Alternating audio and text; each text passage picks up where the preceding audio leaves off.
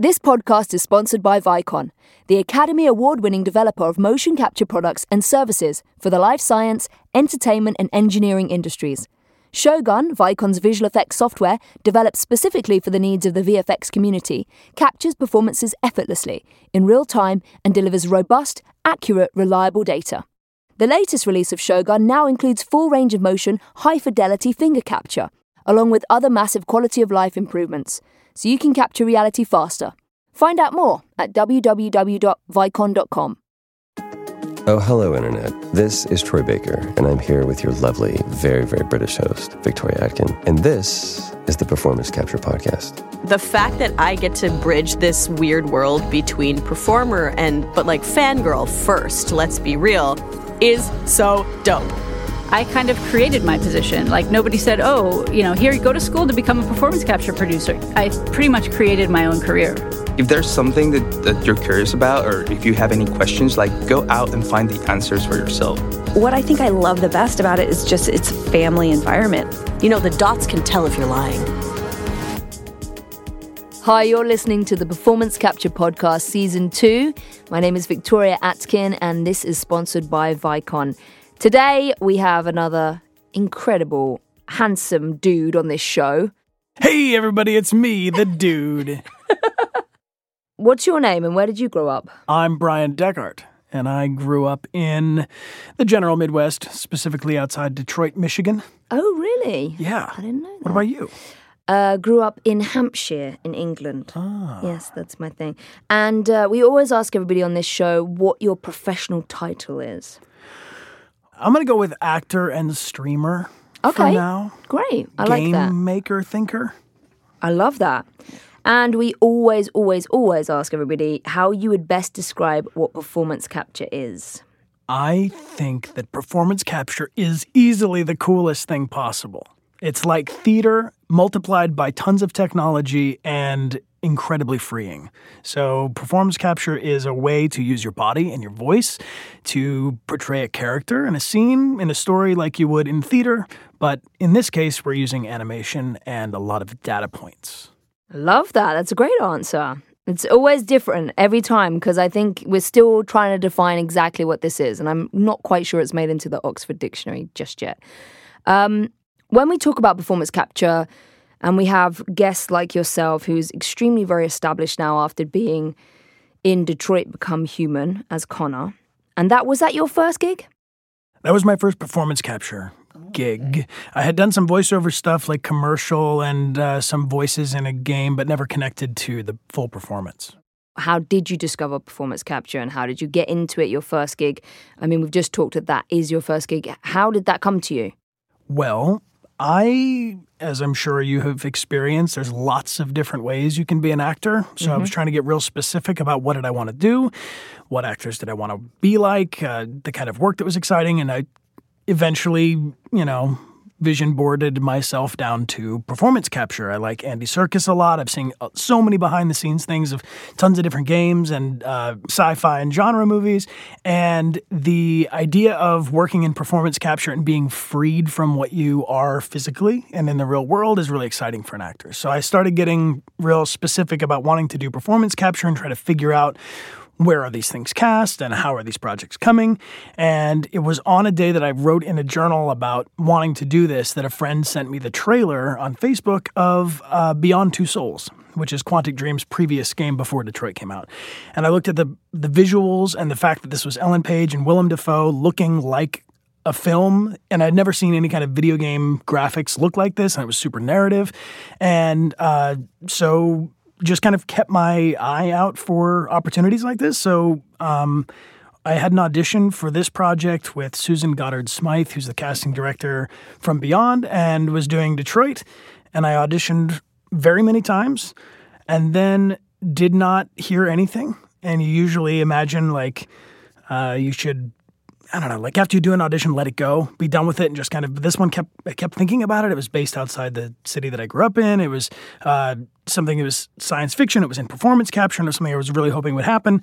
And then like two years later, two a- years yeah, after I after I had auditioned and done the callback, and then uh, two years later, I got a phone call while I was gardening, kind of being like, "Well, if I never work again, whatever, gardening is enough." And then I got a phone call and said, like, are you available to go Paris? I was like, I'm available to go anywhere, you know? What? And then uh, I auditioned three more times because they're very particular. Yeah. That's sad, but more like a film and TV audition.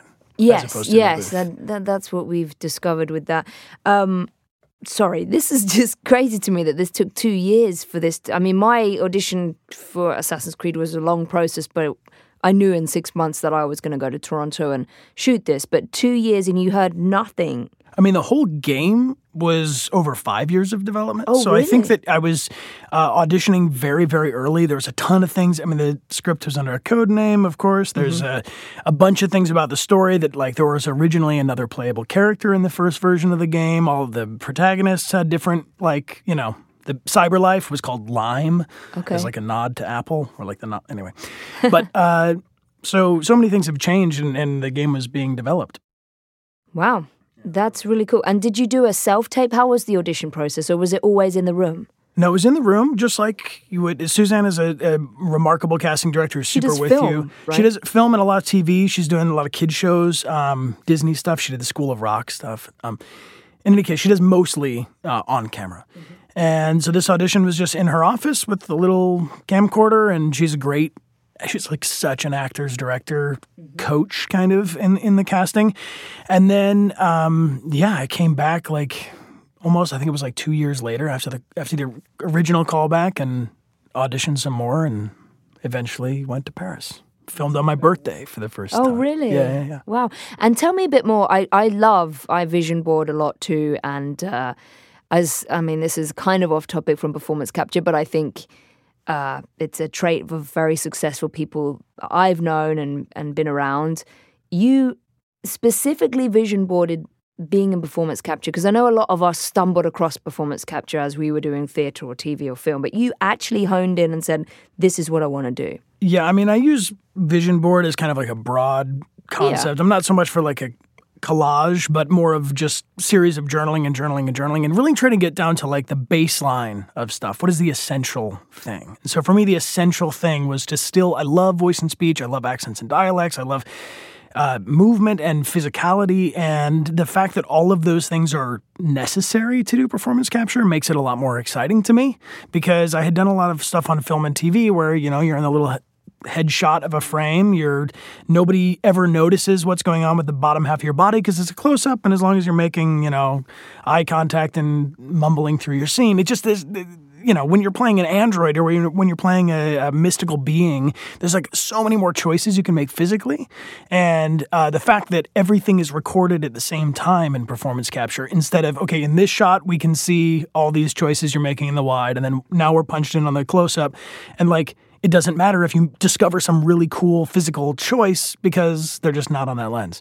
And so the fact that in performance capture, you're doing everything all the time in 360, like theater in the round, that is super cool. Yeah, it's the best playground ever. For me, when I first stepped on that stage, I, I, I first of all, I was like, "Oh my goodness, how do I, how do I even do this?" I'm in this suit, but I quite quickly realized that everything that I loved doing all came together at once. It was just incredible. I, I, I grew up with a lot of sports.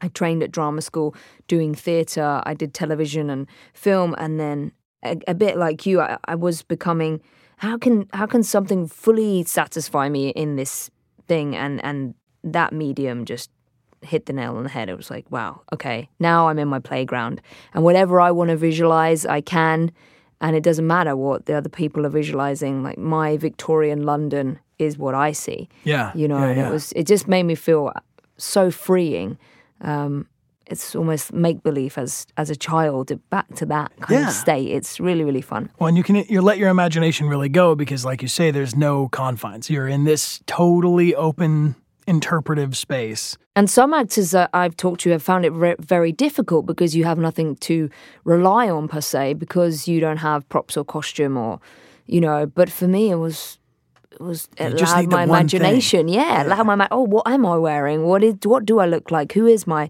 who are these people? You know, and there's there was no. It was it was so freeing. I I found and I do find. So we began to talk about what my favorite thing is about motion capture. But what's your favorite thing about motion capture, performance capture? You you touched on it. Yeah, I think it's that it's this sweet spot between what happens in theater and what happens in film and TV. In that, in theater you get to do the full scene or much of the scene all in a go, and it's being taken in from all around theoretically. Uh, there's not the same sort of predetermined nature of how it's going to be recorded. That's something I enjoy about theater, but I'm also really a big fan of in, in film and TV. You kind of get to go work in the workshop on it and the project is made and then later it's shared with people. I'm, I like, I'm much more of a tinkerer than somebody who's like, all right, here come, well, I don't Did know. Did you have a rehearsal process for Detroit? no, you didn't. No. Because we did No. actually. We had Did three, you? we had three weeks. Um, Oh my gosh. Oh. Amos and I, who played my twin brother, we had time with the team. We had Assassin's Creed coats made for us so we could walk and feel the weight of that. We both had boots that we wore that got marked up. So no, there was no rehearsal for you it, it was more than rehearsal. It was really more of like a, a meeting with the director and the other character in the scene. So, like when Clancy Brown came in to record all of his stuff, it was all back to back in these two weeks. So, we sat down, we went through the concept art, we went through the script, we discussed major cases because it's a branching narrative. So, and sometimes this might happen and sometimes this might happen. And so, I was able to share notes with Clancy of things that we'd already recorded so that he would have more of the you know the context yeah. of so we- there was some sitting down. There was kind of a table. I mean, yeah, but not not so much like rehearsal and like up on your feet and let's more give of it a go. table read Yeah, type more thing. of a table read. definitely. And um, can you tell me about a specific experience that you enjoyed on the performance capture stage? You said you've you've done other projects since Detroit now, performance capture, or has it mainly been voiceover? Well, um, sometimes just like the head cam, so it'll be facial capture Okay. with, uh, which is very. Something I really enjoy about the way Quantic does it is that it's all markers, dots, and so you're not wearing a head cam rig. You're very free to move, um, which gives you a lot of uh, physical permission to make choices and stuff. As far as one specific moment, I mean, everything I filmed with Clancy was tons of fun because there's this buddy cop thing going on between Connor and Hank, and we got to make a lot of like big commedia dell'arte kind of choices like these we just got into these discussions about the characters more as archetypes and i think it's part of why the game has been so successful um, internationally 'Cause a lot of the things we're doing are really based in physicality. It's almost like a little vaudeville or a little slapstick because it's this super high high tech sci-fi world but the way these characters interact with each other is very like Punch and Judy. And also working with Amelia. I mean, working with my wife, she she plays the Tracis, and that was a lot of fun because I went to Paris to finish up shooting and knew that afterwards I was going to propose to Amelia. We had a trip planned, and I was going to propose, and I had some of the guys at Quantic Dream, you know, helping me find a train ticket and figuring out you know where to go and all this thing. And uh, then it ended up came to pass that we went to go film the scenes with the Tracis, and scheduling wise and so on, they just didn't have the Traci ready to go. So it was going to be a matter of like, am I going to go back to LA and then come back again just to film this one scene? And so David Cage was like, oh, we don't have a Traci. And I was like, Amelia's been running the lines with me for like Oh wow! three months and is basically off book. And he's like, let's audition her. So Amelia came in and auditioned for. and she's a great actress, anyways. She's like, so good, she's and she some- was just totally dropped in. And these scenes are really intense and high, you know, emotional weight. And uh, yeah, she just crushed it. And so it was really cool to like we met on set, and but then it was like this like I was going to surprise her with us getting engaged or proposing, and she totally surprised me by you know jumping in the game, with me, is super cool. I love that. Oh, that's so great. We on this on this show we talk about advice as well. What we would give other people that want to get into a similar field of performance capture. So if there's an actor out there that's thinking, "Oh man, I I just want to get into this," what advice would you give? Because for me, we've had different opinions on this. There doesn't seem to be a linear way of doing this. And I always give the advice to really cover your bases and have a voiceover agent and an on camera agent. But what would you say? I definitely think that you're right that some projects are coming by way of traditional casting offices or film and TV, and then other things are coming by way of voiceover. And so, where to find performance capture in that mix, I think, is still kind of an unknown. Um, but I do think that the biggest consideration I would say for performance capture is that at its best, when I was really rolling with it, it felt just like the best theater stuff that I'd ever done. And the technology part of it just kind of goes away because you're so free, you're in the moment, you have a scene partner, you're really working together. Like all of the things that are true about your, you know, garden variety acting are there. But the unusual thing is the technical process of usually how it's recorded and how it's ingested and how the player is going to interact with it afterwards.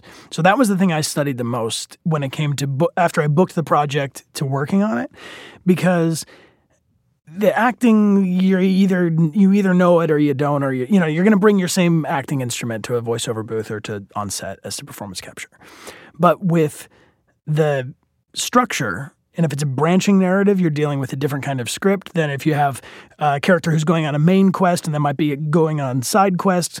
So you have to know that the audience is going to be taking in the scenes of the story in a very different way than in a beginning middle and end of a tv show. And so in that way, I structured like the prep work was different because I had to determine for this, in the case of Connor, he can either be eventually most human or eventually most machine.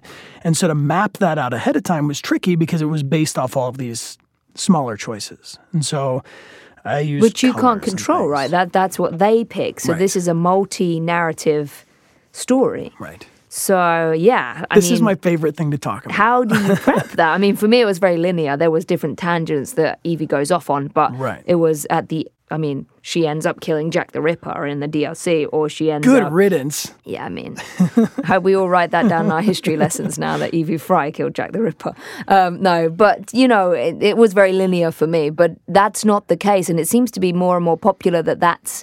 You know, these different choices of narrative are becoming available in TV as well, I think now. Well, it's super efficient. So, like when you're on a performance capture set, I don't know if you've had the same. My experience was they were able to record a ton of material in a day that we would have normally spent like a week oh, doing on yeah. a film on TV set because there's no reset the lights, there's no change the makeup. It's all just shoot, mm-hmm. shoot, shoot, shoot, shoot.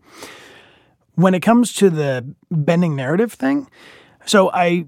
To answer your question, for the actor who wants to get into this, because I think it's going to be there's going to be a lot more of it. This is the becoming- future, and this is to- why this I is wanted to set this pod. Yeah, this is the present and the future. You know? This is why I wanted to do this podcast because I honestly think, you know, this this is where everything is going. It really, it really is, and it's so exciting. Yeah. The tech is going to get more and more accessible, which means that people are going to be able to do it faster and faster and faster, which means that the prep time is going to be more and more and more important. I think that if you book, you know, a couple days on Grey's Anatomy and you have a handful of lines and like you mutter them through in your trailer and then you go out and you do it, things are broken up enough that like you have a chance to, oh, what are we doing in this shot? Oh, this shot I walk over, pick up the keys and say, thanks, Dad. You know, and that's that with performance capture, you're going to be doing like so many more pages in a day that you have to have it really clearly identified. Maybe, I mean, I tried as best I could to be as off book as possible so we could just go, go, go. So I got the scripts maybe a month or two in advance, and I was looking through them to determine these different branching, bending points. And one point is a bit of a tangent, but I promise it makes sense. I was reading through a part of the script where Connor goes to say Hank, uh, save Hank who's Clancy Brown's character. And I thought about if an android's going to jump in front of somebody who's being shot at, what does that look like physically? Okay, Da Vinci, this Vitruvius man, this uh, this positioned, you know, we imagine this drawing of the man inside a circle inside of a square, making this big, like a T pose almost shape. So as I was watching about that, I had no idea that the stunt team was already going to record that separately. I was going to have nothing to do with recording that scene, but it got me down the rabbit hole of this Da Vinci uh, documentary that was talking about the Mona Lisa. And the reason why people are so excited by the Mona Lisa and why it had kind of breaks its way out of being just a painting is that there's so many layers of the Mona Lisa painted on top of each other. And so as Da Vinci painted, he basically was revising and revising and revising in oil paint. And the way oil paint works is that the light goes through the paint and bounces off the layers behind, and then you see that. So she has this like reflective glow. It seems like she really has skin. It seems like she's almost like blushing. Like she seems alive in this painting. So I was thinking about this layers of color in oil paint and remember old school like uh, projectors where you'd put a transparency down or like layers in photoshop That's right school. You're the Yeah. same age as me. yeah yeah okay so just school do you remember in school know, you know whatever I don't think they uh, have those now. I think, I no, think they, all don't have, have, those. They don't exactly. So you'd have to use layers in Photoshop as the idea. Yeah. But if the player's in control of what different scene is going to happen next, I tried to identify the different scenes or the beats or the phrases that we would record for all these different cases as different colors. So if Connor, because of his character design, starts off as blue. Anytime he deviates or he does something that would be against his programming, I marked it in the script with a highlighter, which is, of course, yellow. So this yellow highlighter and this blue original Connor sort of created this green scene. So as you get further and further down the script, I use different hues of colors to mark out the script so that he would either be getting more and more green or further and further and making no deviant choices, more and more red. So you get a darker and darker red which I later tied to chakras. So you have like Oh, a I earth- like you have a heart Look chakra, right? You get your green, empathetic, human, kind of chaotic heart This is chakra. really this really is something different for actors though to to prepare in this way. I mean, there's no I don't think there's any training that Well, it's just a weird idea. right now, you know. but this is great, you know. Um, I'm definitely going to be using it if I get a multi Take. Colors are great. Colors are so good. And if you can assign it physically with a with a point in your body, especially for the things where you got to be like, okay, I'm going to do one choice that's this way, all the way to the left, Uh-huh. or all the way to the green. And you And knew they the they red. told you the end of the paths. No, no, no, no. I thought I was under the impression that it was going to be more of a spectrum, right? Okay. So you'd have a left. I, I knew that the character, the story would bend. It's the Uh-huh. whole point of a branching narrative thing. So I, so I imagine more of like a spectrum, right? Like a, a, a one most Connor and a seven most Connor. Okay. But that doesn't deal with any of the relationships, with any of the other characters, or with the environment. You know, that's like one variable. So you were you were on your toes a bit during this, you know. You know, you were having to figure it out as you go along. Oh yeah. Well, we got like we we did we recorded for like a week, and then months would pass, and I'd get another little bit of script, and then I'd go record for a week. So this the, the character was like kind of compiled over two and a half years. I was not like on set, you know, really busting it out for two and a half years. So finally, how can we find you? Because you're Twitch streaming and you're doing all these wonderful things with your beautiful wife Amelia, who we had on season one. And if anybody hasn't checked that out, she's episode eight of season one, I believe. Um, she was great, and she talked a little bit about this. So we were very, very excited to have you on season two. Yeah. So how remind us how we can find you. So Amelia and I are streaming together on Twitch. We call it Dechart Games now, uh, which is our we're married and we game. And uh, we also, you know, we're on Twitter and Instagram too much and um, some YouTube. We upload everything up on YouTube. So if you can't join us live, you can watch the archive stuff. We play through games and we have a lot of guests where we um, talk about, you know, similar kind of things. We'd like, maybe we could play some Assassin's Creed. We would wanna like that. out? And you know what we need to play? Um, Crash Bandicoot. Oh, that's all I was doing today. Yeah, we need to. I haven't played it yet. I know. I need to Crash Team it. Racing, right? Yeah. Yeah. My character Liz, the little British bandicoot. I We have to very unlock her, yeah. that. Yeah. Oh, you have She- to unlock her. She's Yeah, not she's available. more- she's top tier. Oh, of course she Class act, yeah. Only the best. Um, we have some uh, gifts for you from our sponsor Vicon. Some- Vicon? yeah, Vicon have given you these shades, Sweet. sunglasses for you. You Here you can hear how good they are. Yeah, it's not a packet of potato chips, I promise, or crisps, as we They're like to say. Is a brochure of their stuff from 2019 and a notepad, so you can Sweet. visualize your next role for us all to enjoy. You know, I've been eyeing Amelia's notepad like this, and I wanted one for myself. Well, there you go. Thank you. There you go. You Thank you to now. Vicon for making this whole thing happen. Yes, thank you. And um, perhaps you can help us choose a competition winner for some more Vicon stuff when the season airs. That would be great. Totally. Okay. Happy to. Well, thank you so much, Bryan, for coming on the show today. We really have enjoyed hearing your performance capture story. And please follow us on Performance Capture Podcast, everybody on Instagram. And I think it's the PCAP Pod on Twitter. Anyway, Do what's right. Check it out. Retweet it. thank you very much. Thank you. this recording was done by Formosa Interactive, a full service post production sound company. Among its many divisions, Formosa Group as a whole offers independent and AAA content creators end to end services, including voiceover, sound supervision, sound design, editorial, mixing and music for gaming, film, broadcast, and other platforms. Visit www.formosagroup.com for more information. Thank you to Soundbox LA for editing this episode.